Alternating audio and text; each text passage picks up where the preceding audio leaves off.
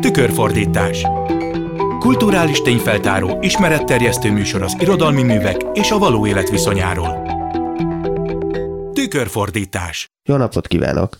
A Klubrádió mikrofonjánál Pályi Márk köszönti Önöket. Ebben a műsorban a szövegek és a valóság viszonyával foglalkozunk. A mai adásban abban az értelemben is, hogy olyan szövegeket fogunk megnézni, meghallgatni, amelyek csak is a valóság leírására vállalkoztak, semmi más nem akarnak hozzátenni, mint ami megtörtént, és mégsem dokumentarista, hanem fikciós szövegek, és mindenképpen szépirodalmi szintűek. A műsorban Györe Balázs és Karl Ove Knausgor szövegei fognak elhangzani, valamint mint kitekintésképp a fiatal filmrendező Kárpáti György Mor két korábban írott tárcája is. Most köszöntöm is itt a stúdióban Györe Balázs írót. Mielőtt meghallgatnánk a felolvasásodat, kérlek avasd be minket, hogy hogyan kezdődött nálad, hogy nem fikciós prózát kezdtél írni, milyen elhatározás vezetett ehhez?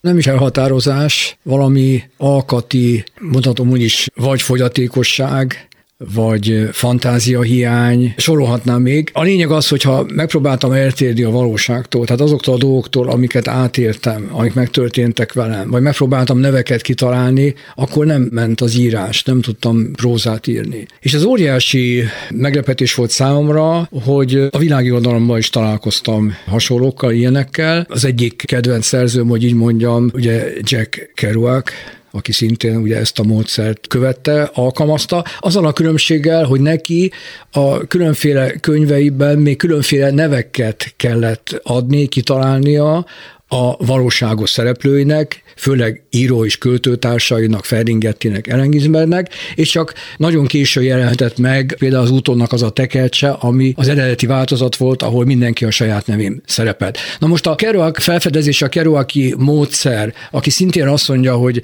egyik kedvenc meghatározása az irodalomra az, hogy a barátságért elmondott történet. Tehát a valóságnak a tisztelete és nem szereti a mesét, nem szereti a kitalálást, nem szereti azokat, akik nem szeretnek tükörben nézni magukkal, amikor csúnyák, betegek, részegek. Ez egy óriási dolog volt. És nem is annyira az úton, hanem a többi regény. És ugye összefüggenek a könyvei, mint ahogy az meg összefüggenek, és kiegészítik egymást. Hát valahogy így. Most akkor hallgassunk is meg egy részletet az egyik viszonylag korai művetből, a Mindenki keresse a saját halálát című kötetből olvas föl Györe Balázs. Egy alkalommal Szem János azt mondta, tudjátok mit? Gyertek fel egy kicsit. Egymásra néztünk. Jó, menjünk. Szerb János úgynevezett egyéni levelező hallgató volt az ELTE bölcsészettudományi karán. Egyszakos, angolos. Ha jól emlékszem, később fölvette a magyar szakot, majd leadta az angolt. Még később fölvette a tibeti szakot, és le akarta adni a magyart. Felmentünk egy kicsit szerbékhez. Ez a nap, amikor tehát első alkalommal mentem fel Jancsékhoz, döntő fontosságúvá vált az életemben. Úgy is fogalmazhatnék, hogy ez a látogatás megváltoztatta az életemet. Az életem rendjét. Talán jogosan mondhatom, hisz húsz év telt el azóta, és feltehetően Ennyi idő elég ahhoz, hogy megállapíthassam. Attól a naptól kezdve rendszeresen feljártam Szerbékhez. Minden nap, délutánonként, hosszú időn át. Legalább megismeritek a feleségem, mondta Jancsi útközben, természetesen, mintha azt mondta volna, jó, jó, ne nyugtalankodjatok, kaptok majd egy teát. Nem tudtuk, hogy Szerb János nős. Egyáltalán nem tartottuk természetesnek, hogy már húsz éves korában felesége van. Szokatlan volt. Csodálkoztunk. Nem sejthettem akkor, hogy két év múlva már én is nős leszek. Ugyanilyen szokatlan módon. János a Moszkva tér fölött, a Battyányi utcában. A mamájával, a feleségével és egy távoli nőrokonnal együtt lakott a harmadik emeleten. Lift nem volt a házban. A lakás udvari, eléggé tágas, háromszobás. A két egymásban nyíló szoba közül a hatalmas belsőben lakott Jancsi mamája, a kisebb külsőben Jancsi és a felesége Gyöngyi. A konyha melletti cselédszobában a távoli nőrokon húzódott meg. János mamája Bálint Klára, Osvát Ernő unokahúga, Bálint Endre testvére. Első férje 1935-ben Szabó Lajos. Nagy szerelem volt, mondják a hozzáértők. Az a Szabó Lajos, akiről és Tábor Béláról Hambas Béla azt írta, ha rajta múlna, erre a két emberre bízná az emberiséget. Szabó Lajos és Tábor Béla kezébe adná az emberek sorsát. Hambas akkor lenne a legnyugodtabb, ha kettőjükre lennénk bízva valamennyien. Az emberiségnek sajnos fogalma sincs, kik ezek a teljesen kivételes és kiváló gondolkodók, az emberiség még nem jött rá, hogy milyen nagy szüksége van erre a három emberre. De hát, ha meggondolja magát, és egy napon a kezükbe adja sorsa irányítását. Sohasem késő. Bálint Klára másodszor Szerb Antal felesége lett. 1945. januárjában megözvegyült. Jancsi 1951-ben született. Anyja egyedül nevelte fel. Fia elhunyt férje családnevét viselte. Így lett János anyjával együtt Szerb Antal örököse és jogutódja. Amikor felnőtt, nem örült ennek, ellenkezőleg. Hibáztatta anyját a névadás miatt. Soha sem tudta elfogadni az érveit.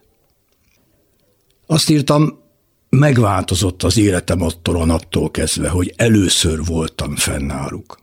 Ideje, hogy megpróbálja megmagyarázni, mit értek ezen. Oldódott, majd megszűnt a magányom. Barátaim lettek, társaim, később szövetségeseim. Lett egy hely, egy lakás, ahova fölmehettem előzetes bejelentkezés nélkül, bármikor, ahol egyetlen egy pillanatig sem éreztem, hogy fölösleges vagyok. Soha sem éreztem, hogy rosszkor jöttem, vagy zavarok, hogy most már ideje hazamenni. Nem. Azt éreztem, hogy bármeddig maradhatok. Éreztem a szeretetet. Még Jancsi tüskés, szúrós mamája is szeretett. Tömörebben kezdtem feltápászkodni. Kezdtem beszélni. Addig életemet ugyanis az elesettség, a szótlanság, súlyosabb szóval az eltaposottság jellemezte. Szerbiánosékon keresztül rengeteg embert ismertem meg. Többek között azt a lányt is, aki később az első feleségem lett. A családom nem tudott segíteni, hogy kikászálódjak a magányból. Észre sem vették, hogy magam vagyok. Egyedül, teljesen egyedül kellett megtalálnom azokat, akik hasonlítanak rám valamennyire. Akik a barátaim és a szövetségeseim lehetnek. Nagyon nehezen ment. Hosszú időbe telt. János és Gyöngyi, különösen Gyöngyi segítettek talpra állnom, anélkül, hogy tudtak volna erről. Sokat köszönhetek nekik, bevallom. A legfontosabb dolgokban azt hiszem, a család teljesen magára hagyja az embert. Egyszerűen nem segít. Nem tud segíteni. Tehetetlen. Sok minden megváltozik, majd visszaváltozik. Messze kerültem a Vetyányi utcától. Eltávolodtam Szerbéktől. Ha fölugorhatnék most hozzájuk. Előzetes bejelentkezés nélkül. Legalább egy fél órára. Mint húsz évvel ezelőtt. Hiányoznak. Nagyon. Hetek telnek el anélkül, hogy kimozdulnék itthonról. Nincs kihez felugrani. Szerbéknek sok könyvük volt. Lakásukban megfontoltan közlekedtem, tapintatosan, vigyázva. Talán az irodalmi szellemre vagy hagyományra ügyeltem. Nyilván szerbantól miatt. Bár be kell vallanom, fogalmam sincs arról, ott lakott-e a híres író. A könyvei megvoltak. Arra gondoltam, hogy nekem itt lábújhegyen kellene járnom, mert a hatalmas belső szobában egy nagy író dolgozik, és vigyáznom kellene, hogy megzavarja a munkájában. Ez az író nem csak Szerbanta lehetett volna, hanem Halász Gábor, Kerényi Károly, Csészabó László, vagy akár Hambas Béla. Beszéltünk róluk. Elővettük a könyveiket, idéztük őket. Feltehető a kérdés, hogy voltak éppen milyen minőségben jártam én fel hozzájuk heteken, hosszú hónapokon át. Ki voltam náluk? Egyszerű kártyapartner? Évfolyamtárs? János barátja? Gyöngyi barátja? Esetleg a szeretője? Bármennyire szeretnék, nem tudok rá válaszolni. Csak azt tudom, hogy még a karácsonyt is náluk töltöttem. Gyakran lementem bevásárolni. Jancsi mamája is tudta az otthoni telefonszámomat, és természetes volt, hogy felhívott, ha meg akart kérni valamire. Náluk ettem. Késő éjjel mentem haza, a Kavics utcába. Jancsi sohasem akarta elhinni, hogy nem volt szexuális kapcsolatom Gyöngyivel. Az ilyesmit sehogyan sem lehet bizonyítani vagy száfolni. Ha néha szóba hozta, csak győzködni tudtam őt, hogy nem, még meg sem csókoltam soha, higgyen nekem. Egyszer, nem felejtem el, azt mondta győzködésemre. Ha valóban úgy van, ahogy mondod, akkor ez egy fantasztikus dolog. Egyedülálló. Hihetetlen. Nem tagadhatom el viszont azt az álmot, amely különleges helyet foglal el álmaim sorában. Kevés számú szexuális álmaim egyike. A 70-es évek második felében álmodtam, amikor már Gyöngyi Londonban élt. Az álmomban Gyöngyivel szerelmeskedtem a Battyány utcai lakásban.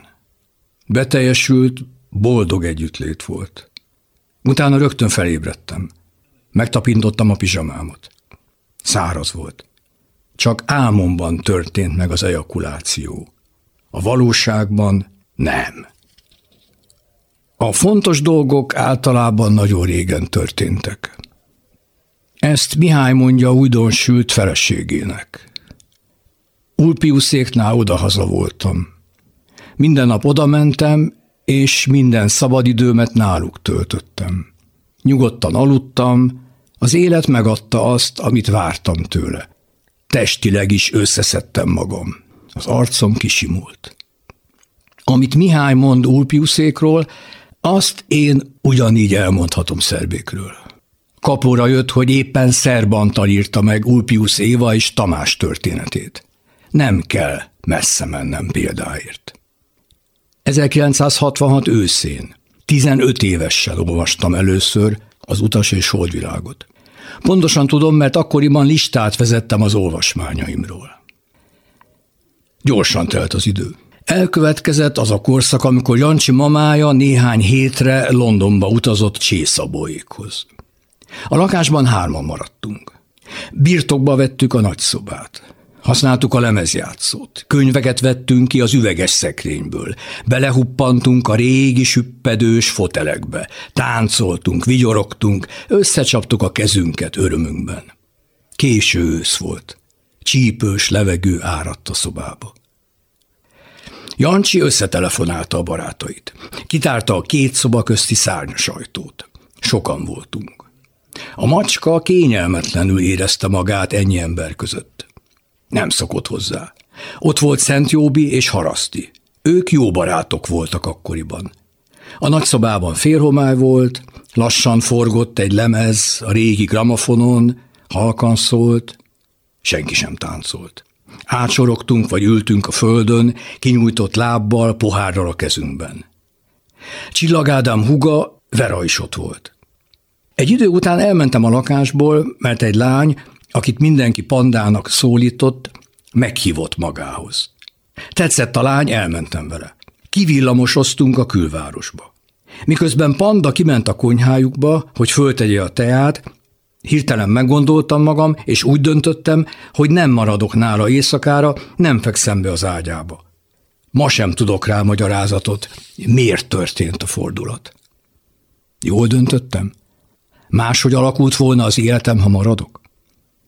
Ott hagytam a lányt sírva. Az utcán fogtam egy taxit, és visszavitettem magam a Battyány utcába. Még tartott a buli. Csak néhányan mentek haza. A macska már nagyon ideges volt. A boros üvegek kiürültek, a hamutálcák megteltek. Lejárt a lemez, de a gramofón nem kapcsolt ki, csak forgott, forgott, a tű karcolta a lemezt, a készülék serceget, kattogott, serceget, kattogott, egyhangúan, egyformán, és egy kicsit vészjóslóan. Oda mentem, és kikapcsoltam a lemezjátszót. Levettem a lemezt, és visszatettem a tasakjába. Kókadoztak az underground fiúk és sikerpalik. Részben Jancsitól loptam ezt a mondatot. Másodszor a Verával együtt mentem el a Batyány utcából. Mellette döntöttem. Hajnalodott. Hazáig kísértem, fölmentem hozzájuk, és ott maradtam. Nem tudtam, hogy Vera még szűz. Meg kellett volna éreznem. Ő nem mondta meg. Nem történt baj. Azt sem tudtam még akkor hajnalban, első együttlétünk után, hogy néhány hónap múlva a feleségem lesz. Hazafelé sétáltam a Bimbo úton, jött föl a nap, fáztam. Györe Balázs olvasott fel egy részletet a Mindenki keresse a saját halálát című kötetéből, annak is a Csak ennyi ellen című részéből, amely többek között Szerb János alakját idézi meg, és a stúdióban most itt folytatjuk is a beszélgetést a szerzővel, Györe Balázsjal. Említettem, hogy Szerb Jánosról szól, aki Szerb Antal özvegyének a fia volt, költő és tibetológus, aki később Bécsben öngyilkosságot követett el, és a szöveged arra is fut ki egyébként, hogy ezt az öngyilkosságot összeköti az Utas és Holdvilág Mihályának halálvágyával, illetve Ulpius Tamás öngyilkosságával, és ez az összekötés is esztétikai értelemben ugyanakkor elég visszafogott, tehát nem akarod megváltoztatni a szöveg tónusát ezzel, egyszerűen csak rögzíted, regisztrálod, hogy a fejedben megfordult ez a kapcsolódás, és most mi sem abból a szögből akartuk meghallgatni ezt a szövegrészletet, hogy ezt a kifutást vagy összekötést kidomborítsuk, hanem egyszerűen, hogy belehallgassunk egy minél idézőjelben mondva átlagosabb részbe abból abból a típusú írásból, amit te művelsz, és műveltél kitartóan az elmúlt évtizedekben. Nálad az emlékezésnek szerintem kulcs szerepe van az írásban, illetve még inkább annak van kulcs szerepe, hogy nem akarod esztétizálni ezeket az emlékeket, amit az előbb említettél is, és nem akarod a vágyaidat sublimálni a művekbe, a vágyaidról ugyanolyan tárgyilagosan beszélsz, mint a megtörtént eseményekről, és ez, hogy nem kevered össze a kettőt, meg nem keversz bele még számos más réteget a szövegbe, tulajdonképpen egy vívmányt jelent az irodalomban, jobban, hiszen egyrészt magát azt, amiről szól, tényleg élesebben láttatja, másrészt pedig az, hogy nem akar mindenáron többletjelentést tenni hozzá, annak lehet egy olyan üzenete is, hogy a második világháború világégése után ennek az esztétizálásnak nincs is annyira létjogosultsága. Csomó minden lelepleződött, ami után már... Nagyon jó, amit elmondtál, amit hallottam, és ez nagyon jó, és nagyon találó, és azt hiszem, hogy nagyon igazad van ebbe, is tulajdonképpen felemelő is, hogy így mondjam. Azt tudnám hozzátenni, hogy soha nem terveztem meg egyik könyvemet sem. Soha nem terveztem meg, hogy miről fogok írni, mi lesz a következő, hanem a adott életesemény, ami főleg tragédia, rossz, szerelem, vagy barátság, vagy halál, az lökte ki belőlem a könyveket. Ebben az esetben Szerbiános halál. Amikor Szerbiános haláláról értesültem, az ő nyilkosságáról, akivel már évek óta nem volt kapcsolatom, messze került tőlem Bécsbe, újra nősült, tibetológus lett, valóban világkérő ember, de amikor róla írt, értesítem, akkor ez belőlem kilöködött szinte, hogy nincs mese, meg kell fogalmaznom valamit, írnom kell róla, meg a feleségéről is. Tehát ebben az esetben a haláleset volt az, ami, és valóban, amit te is belevettél, hogy semmit nem tenni hozzá, semmit nem stilizálni, megmaradni, hogy mondjam így a valóságnál, a realitásnál, és mégis az érdekes, hogy egy ilyen,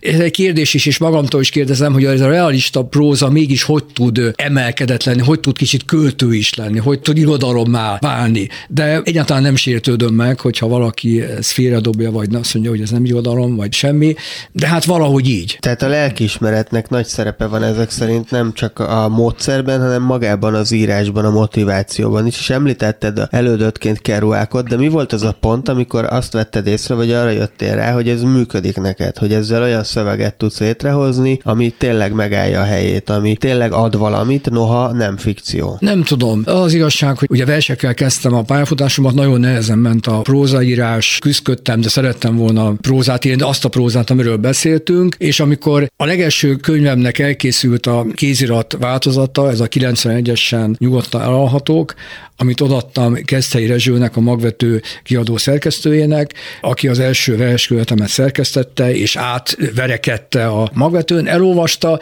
és tulajdonképpen tetszett neki, elfogadta. Tehát volt egy visszajelzés. Ugye Keszthelyi Rezső egy nagy gyakorlattal rendelkező szerkesztő, vissza visszajelzés, és annak ellenére fogadta el, hogy abban a könyvben is már mindenki a saját nevén szerepelt. Egyetlen probléma volt a műfaj meghatározásával, hogy mihez, és akkor azt mondta, hogy segítsünk a többi lektoroknak, és írjuk a címe alá, hogy naplóregény. Ezt a műfai meghatározást, hogy ő is félt attól, hogy esetleg ezt el fogják gáncsolni. Tehát az ő visszajelzése. És aztán még egy visszajelzés, ami tulajdonképpen nekem fontos fontos volt, mikor megjelent ez a könyv 1989-ben, még Ottlik élt, és Ottliknak el tudtam küldeni, és ebbe a könyvbe Ottlik is a saját nevén szerepel, és hogy mondjam, nem is akár, hogy ott gomolgatja a pizsamáját. Tehát leírom, hogy amikor el, elmegyek hozzá, akkor ő miben öltözik, vagy hogy látom, és hát Ottlik, hogy mondjam, nem haragudott meg, elfogadta. Elfogadta ezt a könyvet. Tehát ez volt, hogy lehetett ezt így folytatni, és akkor a többi könyv is átment.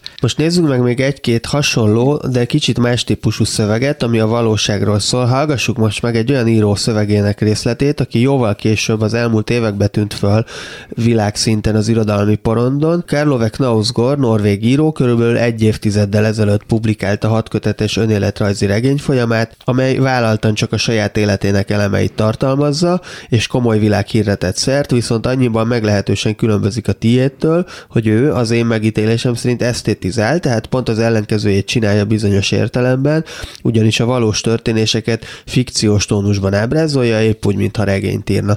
Tehát most a Harcom című regény folyamának a második szerelem tematikájú kötetéből fogunk meghallgatni egy részletet, egyébként a későbbi feleségével való első találkozásának történetét, Karl Ove Knausgård szövegét Valc Péter színművész adja elő.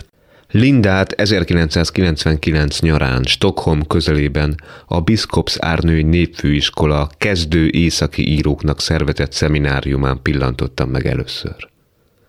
Az egyik épület előtt állt, arcát a nap felé fordította. Napszemüveget viselt, fehér pólót piros csíkkal a melkasán, és katonai zöld nadrágot. Karcsú volt, és szép olyan sötét, vad, erotikus és destruktív kisugárzása volt, hogy mindent kiejtettem a kezemből. Egy férfi lépett oda hozzánk, és Ingmar Lemhagenként mutatkozott be. Ő vezette a kurzust. Azt mondta, nagyon tetszett neki a könyvem, egy másik norvég íróra emlékeztette. Kire? kérdeztem, mire ő hamiskásan elmosolyodott. Meg kell várnom, amíg a könyvem a plénum elé kerül, mondta. Bizonyára Finn Ánezre, vagy Agnar Müklére, gondoltam. Letettem a csomagomat odakint, bementem a terembe, és bár csalódott voltam a tányéról lévő étel láttán, lapátolni kezdtem. Minden imbolygott, még mindig részeg voltam, de nem annyira, hogy a melkasom ne teljen meg izgalommal és örömmel, amiért ott vagyok. Megmutatták a szobámat, ahol letettem a podgyászomat, majd kimentem és elindultam az épület felé, ahol a kurzust tartották. Ez volt az a pillanat, amikor először megláttam Lindát. A falnak támaszkodva állt, nem szólítottam meg, sokan voltak körülötte, csak bámultam, és volt benne valami, amit nagyon akartam. Valami, ami abban a másodpercben, ahogy megpillantottam őt, ott volt – valamiféle robbanás. Ugyanabba a csoportba kerültünk. Amikor leültünk a szeminárium vezetőnk, egy finnő egy szót sem szólt. Valamiféle pedagógiai trükk volt, de senki sem harapott rá. Mindannyian csendben ültünk az első öt percben, míg végül a dolog annyira kellemetlenné vált, hogy valaki magához ragadta a kezdeményezést. Egész idő alatt tudatában voltam a jelenlétének hogy mit mond, hogyan beszél, de leginkább a fizikai jelenlétének, a testének a teremben. Nem tudom miért. Talán a pillanatnyi állapotom tett fogékonyá arra, ami benne volt, vagy ami ő volt. Bemutatkozott. Linda Boström. Már megjelent egy verses kötete, az elvarázsolt seb. Stockholmban élt, és 25 éves volt. A kurzus öt napig tartott. Egész idő alatt körülötte keringtem. Esténként annyit ittam, amennyit csak bírtam, és szinte alig aludtam. Az egyik éjszaka követtem Árvét egy kriptaszerű pincébe. Ő egyre csak körbe-körbe táncolt, lehetetlen volt szólni hozzá, majd amikor kijöttünk, én pedig rájöttem, hogy elérhetetlen, sírva fakadtam. Árve észrevette. Te sírsz, mondta. Igen, válaszoltam. De holnapra elfelejted. Az egyik éjszaka egyáltalán nem aludtam. Amikor öt óra körül az utolsók is ágyba bújtak, hosszú sétára indultam az erdőbe. A nap már felkelt, őzek ugráltak az öreg lombos fák között, és valami különös boldogság töltött el, amit addig nem ismertem. Amit a kurzus ideje alatt írtam, szokatlanul jónak tűnt. Olyan volt, mintha kapcsolatba kerültem volna valami forrással. Egészen sajátos és számomra szokatlan dolgok bugyogtak fel tisztán és frissen. Vagy talán csak tévesen ítéltem meg az eufória miatt? Közös óráink voltak. Én Linda mellett ültem, aki megkérdezte, hogy emlékszem-e a szárnyas fejvadászból arra a jelenetre, amikor elhalványul az ablakon keresztül érkező fény. Azt feleltem, hogy igen, és hogy a bagoly hátrafordulása a legszebb jelenet az egész filmben. Rám nézett. Kérdőn, nem elismerően. A szeminárium vezetők sorra végigmentek a szövegeken, amiket írtunk. Megérkeztek az enyémhez. Lemhagen kezdett beszélni róla, és olyan volt, mintha a szavai egyre magasabbra emelkedtek volna. Soha senkit nem hallottam így beszélni egy szövegről. Voltak éppen az egyetlen lényeges dolgot emelte ki belőle, ami nem a karakterekből, a témákról vagy olyasmiről szólt, ami a felszínen hevert, hanem a munkáról és a metaforákról, melyek rejtve tették a dolgukat, mindent összeillesztve, szinte organikus módon egymáshoz kapcsolva. Fogalmam sem volt róla, hogy ezt csinálom. De amikor ezt mondta, mégis tudtam. És hogy számomra csak a fák és a levelek léteztek akkor. A fű, a felhők és a nap az égen, semmi egyéb, mindent ennek fényében szemléltem. Lemhagen értelmezését is. Lemhagen rám nézett. És mindenek előtt ez az, ami Thor Ulven prózájára emlékeztet. Ismered a munkáit, Karl Ove? Bólintottam, és lesütöttem a szemem. Nem akartam, hogy bárki is lássa, hogy a vér az ereimben tombol, ahogy trombiták harsannak és lovasok dübörögnek a bensőmben. Thor Ulven. Ez volt a legnagyobb elismerés. Csak hogy tudtam, hogy téved túlbecsüli az egészet. Végtére is svéd volt, nyilván nem értette jól a norvég nyelv árnyalatait. De már csak az, hogy megemlítette Ulven nevét, ezek szerint mégsem szórakoztató irodalmat írok? Tényleg van az írásaimban valami, ami Thor Ulvenre emlékeztet? A vér zubogott, az öröm sikoltva öntötte el az idegpályákat. Az asztalra szegeztem a tekintetem, és minden erőmmel azt kívántam, hogy hagyja abba, térjenek rá a következő szövegre, és amikor végre megtette, megkönnyebbülten zuhantam össze a székben. Azon az éjszakán mindenki az én szobámban ivott. Linda azt mondta, nyugodtan dohányozhatunk bent, csak le kell vennünk a tűzjelzőt, amit meg is tettem. Ittunk, feltettem a Vilkótól a Summer Teast, de Lindát láthatóan nem érdekelte. Egy római szakácskönyvet húztam elő, amelyet egy upszalai kiránduláson vásároltam előző nap. Fantasztikus lehet ugyanazokat az ételeket főzni, amiket a rómaiak, vélekedtem. Ő azonban nem gondolta így. Épp ellenkezőleg. Hirtelen elfordult tőlem, és valami mást akart keresni a pillantásával. Amikor az emberek elkezdtek visszaszállingózni a szobáikba, abban bíztam, hogy Linda nem követi a példájukat. De aztán ő is eltűnt. Én pedig kimentem az erdőbe, nagyjából hét óráig odakint barangoltam. És amikor visszaértem, egy feldühödött férfi rohant utánam. Knausgór, maga az Knausgór, kiabálta. Igen, válaszoltam. Megállt előttem, és elkezdett a sárga földig lehordani, tűzjelző, veszélyes, felelőtlenség ordította. Jó, mondtam, sajnálom, nem gondoltam végig, bocsánat. Dühösen merett rám. Én ide-oda dülöngéltem, a legkevésbé sem érdekelt, majd ágyba bújtam, és aludtam két órát. Amikor lementem reggelizni, Ingmar Lemhagen lépett oda hozzám, és sajnálkozott a történtek miatt. A portás túlságosan elkapatta magát. Még egyszer nem fog előfordulni. Egy szót sem értettem az egészből. Ő kér elnézést. Az, ami történt, túlságosan is illett ahhoz a valakihez, akivé az elmúlt napokban váltam. Egy 16 éves kamaszhoz. Az érzéseim egy 16 évesé voltak, a viselkedésem is egy 16 évesé. Egyszerűen olyan bizonytalannak éreztem magamat, ami ennek 16 éves korom óta sohasem. Egy terembe gyűltünk mindannyian. Fel kellett olvasnunk a szövegeinket, sorra belépve egymás után, hogy végül egyetlen kórussá váljunk, amelyben feloldódnak az egyéni hangok. Lemhagen rámutatott valakire, aki olvasni kezdett. Aztán rám bökött. Bizonytalanul néztem rá. Most kell olvasnom, miközben ő olvas, kérdeztem. Mindenki nevetett. Az arcomba szökött a vér, de amikor belelendültünk, észrevettem, milyen jó a szövegem. Egyértelműen jobb, mint a többieké. Valahol egészen máshol gyökerezik, valami sokkal lényegesebben.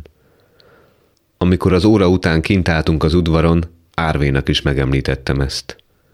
Csak mosolygott. Nem szólt semmit.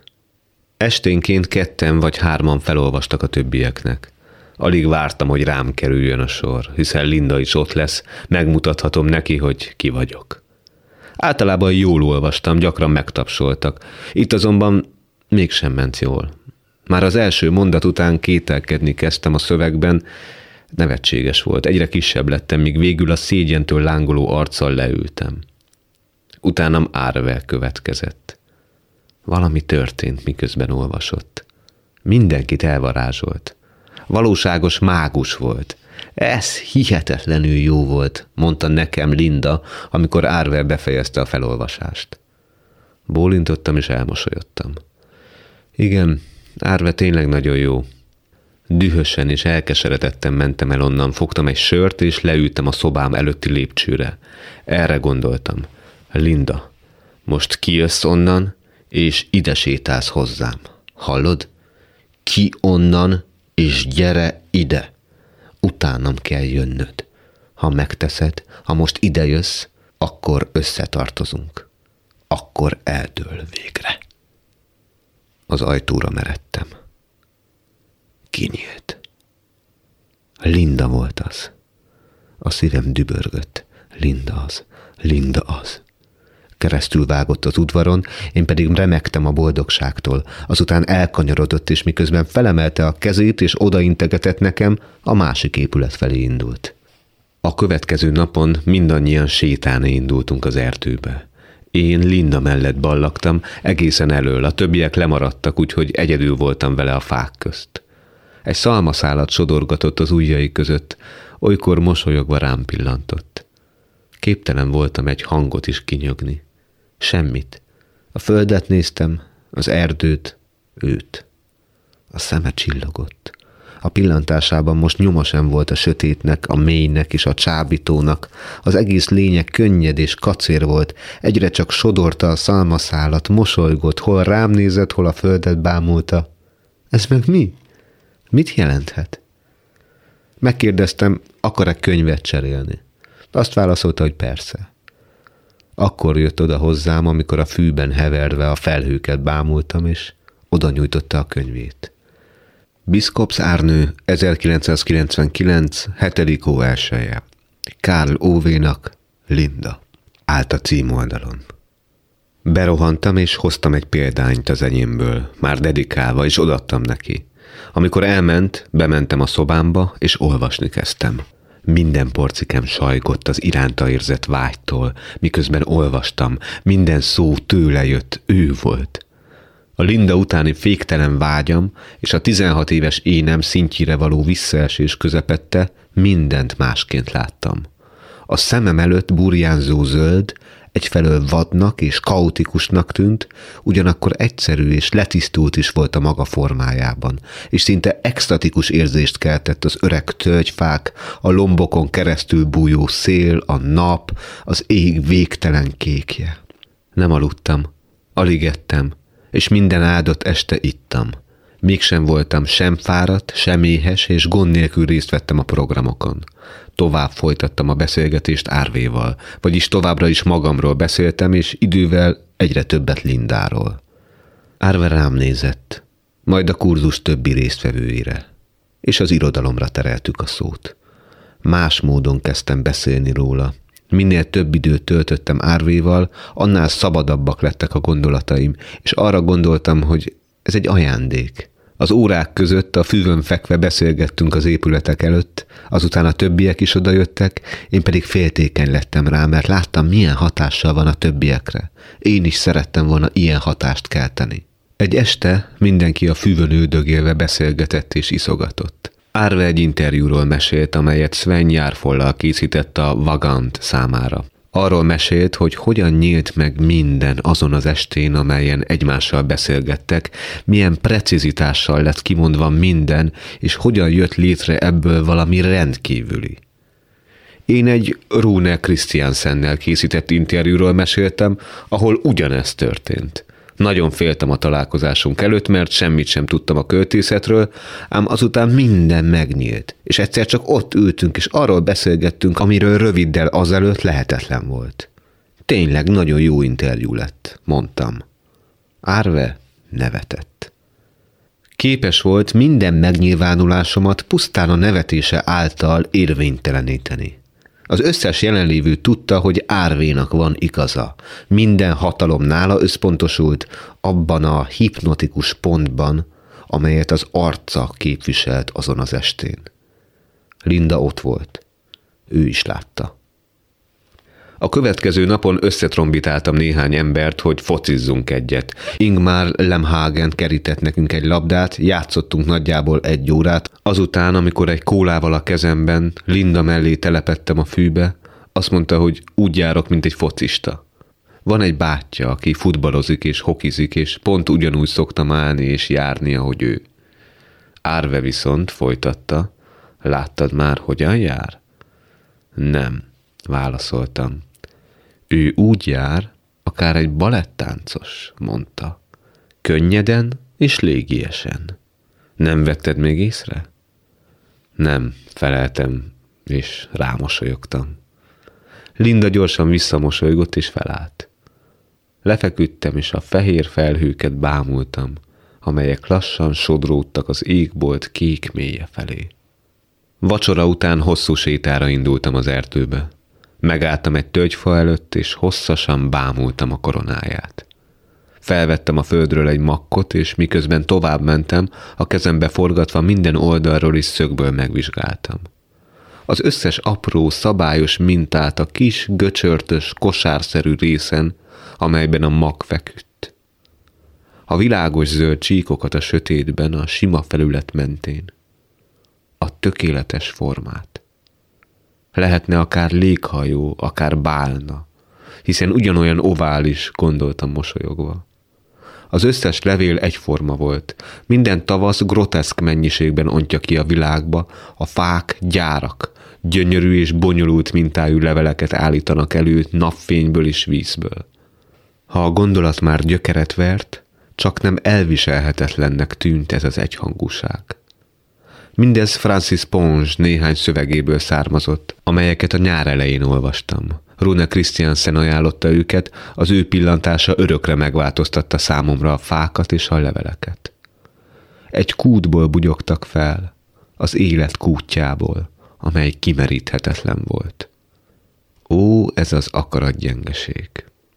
Félelmetes volt ott sétálni a hatalmas, vak erővel körülvéve mindabban, ami egyre nőtt és burjánzott az izzó nap alatt, amely egyre csak égetett, szintén vakon. Mindez éles hangon rezonált bennem.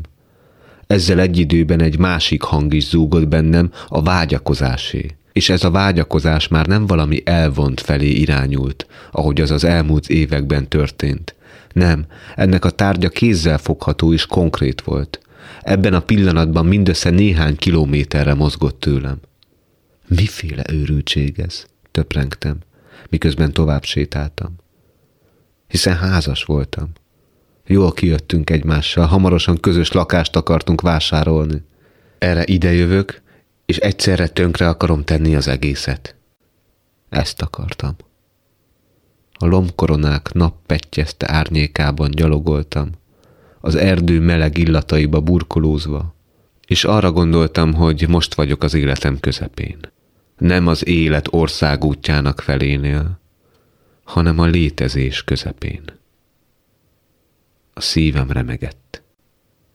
Valc Péter felolvasásában hallottunk egy részletet Karl Ove Knausgård, norvég író regényfolyamának, a Harcomnak, Szerelem című kötetéből, a stúdióban pedig Györe Balázs íróval beszélgetünk, akitől korábban szintén hallottunk egy részletet a saját szövegéből, saját felolvasásában. És nyilván érdekes szempont lenne az is, hogy Knausgårdnál milyen szerepet tölt be a szerkezet, vagyis hogy tematikus kötetekbe szervezi az élete eseményeit, te inkább alakok, társaságok, események köré szervezted a köteteidet, amikre akartál emlékezni, illetve később egy montírozott művet is létrehoztál, a Barátaim, akik besugóim voltak című könyvet, amelyben több korábbi regényed részletei mellé illeszted be a rólad, illetve egyes más szereplőkről szóló besugói jelentéseket, amelyekhez csak később fértél hozzá, és kicsit más megvilágításba helyezték a történteket, viszont az elbeszélés élességét csak tovább emelték. Amit pedig ezután még fogunk hallani, az egy fiatal filmrendező Kárpáti György Mór két tárcája lesz, ezeket 10-15 évvel ezelőtt írta, amikor pályakezdőként tanulta még csak a filmrendezést, és mellette prózaírással is kísérletezett. Az ő írásának szerintem az az érdekessége, hogy pont fordítva, mint Knausgårdnál nem a valós történéseket ábrázolja fikciós, valamelyest esztétizált tónusban, hanem a képzelete szülte jeleneteket ábrázolja olyan szikártárgyilagossággal, ami szinte non-fiktív szöveget csinál ezekből a rövid tárcáiból, mintha valós esetről szóló tudósítások volnának. Ebből a kettőből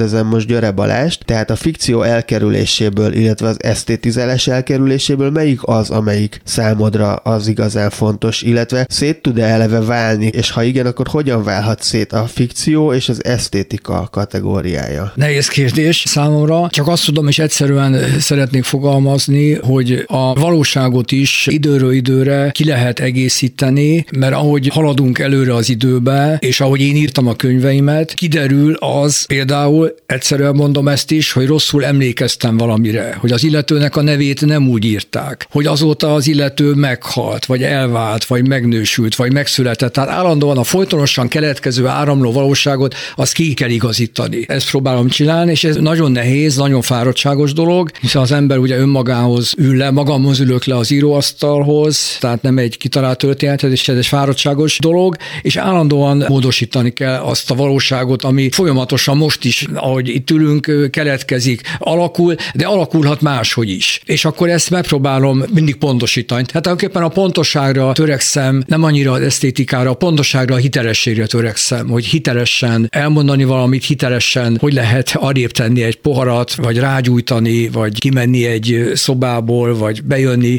stb. A Nemes Nagy mondta, hogy az irodalomban hitelesen még egy gyufás katuját is felemelni. Áti nehéz. Hallgassunk is meg akkor most egy megint csak hasonló, de más típusú szöveget. Kárpáti György Mór egyik említett tárcája fog elhangzani, a Nincs sok idő már szerelem című írás, ami az Európa kiadó azonos című számának ihletésére íródott. Györe Balázs írónak nagyon köszönöm, hogy itt volt a stúdióban és felolvasott, illetve beszélgethettünk a rendhagyó alkotás módjáról. Most először Menyhárt Jenő fogja elénekelni az említett zeneszámot, a Nincs sok idő már szerelem című dalt, utána pedig Göndör László olvassa föl Kárpáti György Mór írását.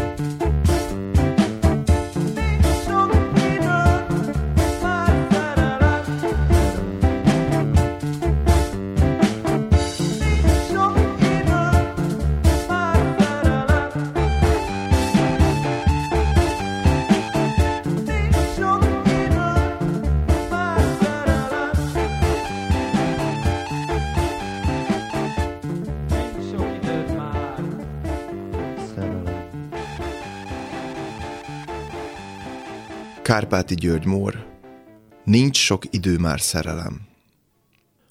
A fickó nem tud elaludni, kimegy a kertbe. Az automata locsoló nyomatja köreit, permetezi a vizet a jól kezelt pázsitra. Mezit lábáll a vizes pázsiton. Jól kéne magát éreznie, de sötét van. Előtte a sövény, és a teli csillagos égbolt is unalmas. Áll a vizes pázsiton, várja, hogy talán jön a nyáresti érzés. A tűzrakó, amit nyár elején építetett, mégis elégedettséget okoz neki, de a talpa fázik. Ritmikusan spriccel a locsoló. A srác megy a Marcibányi térnél, arra gondol, hogy a helyszín éppen olyan, mint 20-30 éve lehetett. Csak a Chryslereket kell ladává változtatni. A mobilján elindítja azt az Európa kiadó számot, hogy nincs sok idő már szerelem. Az Alvinci úton megy felfelé, a mobilt hangosra állítja, kapucniába teszi. Eljátszik a gondolattal, milyen lehetne a 80-as évek közepén, nyár estén itt sétálni. Megpróbálja minden sejtjét erre irányítani. És ha behunja a szemét, akár a 80-as évekbe lehet. Üresebb az utca, kevesebb felirat, lada, trabant, dúsabbak a bokrok, később jön fel a nap – és akkor kizökkel, mert valaki rájövölt, hogy hé, te mit hallgatsz? Kijövök a kertbe, a sötétbe, és meghallom ezt. Hát nem hiszem el. Kérsz egy kis bort? kérdezi a fickó. Gyanúsan tágas előszoba, sok cipő, golfütő. A fickó pisszeg, az emeleten alszik a család, a konyhába mennek. Te ilyeneket hallgatsz? kérdezi recsegő suttogással, miközben kirántja a dugót az üvegfehérborból. Nem is sejted, micsoda flash ez nekem, hogy ma ilyet hallgatnak, mondja, és bekap egy falat szárított fokhagymás krékert. A srác elmondja, hogy hova jár egyetemre, honnan kapta ezeket a zenéket. A fickó elégedett, mond néhány dolgot a 80-as évekről, aztán nagyobb csendek következnek. Kint a füvet karistója a vízsugár. Csoszogás hallatszik. Megjelenik egy szép, lomha asszony. Kieresztett göndörhaj, álmosan hunyorog, harang mellei vannak, valamiért kemények a bimbók, átütnek a hálóingem. Az asszony hangja rekett, kamaszlányos. Viccesen kötekednek a fickóval. A nő nassol a hűtőből. Képzeld, Európa kiadót hallgat, mondja a fickó a nőnek, aki éppen csípős csilit nyal, de nem érdekli, hogy ki mit hallgat. És ott ülnek. A srác issza az olasz rizlinget. Kattog az Ikea óra. A fickó lassan belemerül az öklébe, és mélyen durmolni kezd. A srác újra tölt magának. A nőnek fázik a sarka, mégis marad a magasított konyhaszéken. Játszik a sajtcímkével, és lassan odaér a könyöke. A srácnak lüktet a szíve és a farka.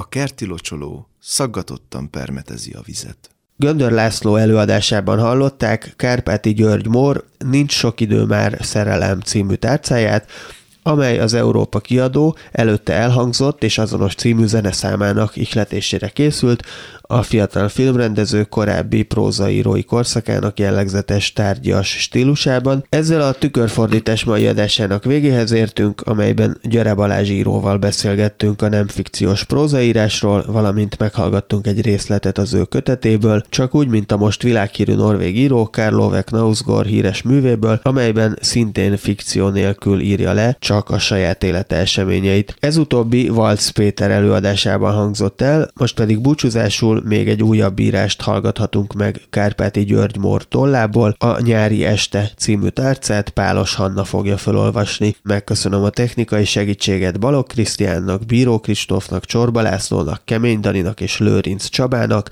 önöknek pedig a figyelmet Pályi Márkot hallották. Kárpáti György Mór, nyári este. A telken egy mediterrán kőház áll, olyan, mint egy fehér kocka. Bokrok övezik, most a hold bevilágít mindent. A kabócák elviselhetetlenül cirregnek, hullámzóan, mint egy vonós szekcióra írt modern zenei műben. A szobában is hőség van. A vörös nő laptopon gépel, nehezen kap levegőt. A szoba csendes, de a sarokban egy kinetikus szobor szabályos időközönként megcsikordul. A nő arcán villog a laptop képernyőjének fénye. Valami tetszik neki. Megnyalja a száját. A szoba csendjében feltör a hangos ciripelés. A nő keresi, honnan jöhet, de érzi, hogy csal a térhallása. Fel kell a helyéről, és végignézi a falakat, amíg meg nem találja a rovart. Felkap egy napilapot a dohányzóasztalról, összecsavarja, lecsapja, aztán felkanalazza a rovart, az ablakhoz lép, kidobja a kertbe. Az ablakból nézve, a nő már nem láthatja, mert visszaült a laptophoz, a holdfénytől ezüstkék fűszercserjék között kirajzolódik egy alak. A kert melletti úton elszágult egy autó. A reflektorfénye egy pillanatra rávetül az alakra, és most látható. Egy tömb testű, ritka hajú nő az. Egy részes nyári ruhát visel, nehéz szatyor lóg a karján. A laptop képernyőjén egy videó megosztó oldalon füllet, terhelő barokzenére árnyátékfigurák táncolnak. A vörös nő jégkockát nyalogat, majd a szájába teszi, és elropogtatja. A kertben retkes mezitláb halad, surrog a fű. Tükörfordítás Kulturális tényfeltáró, ismeretterjesztő műsorunkat hallották.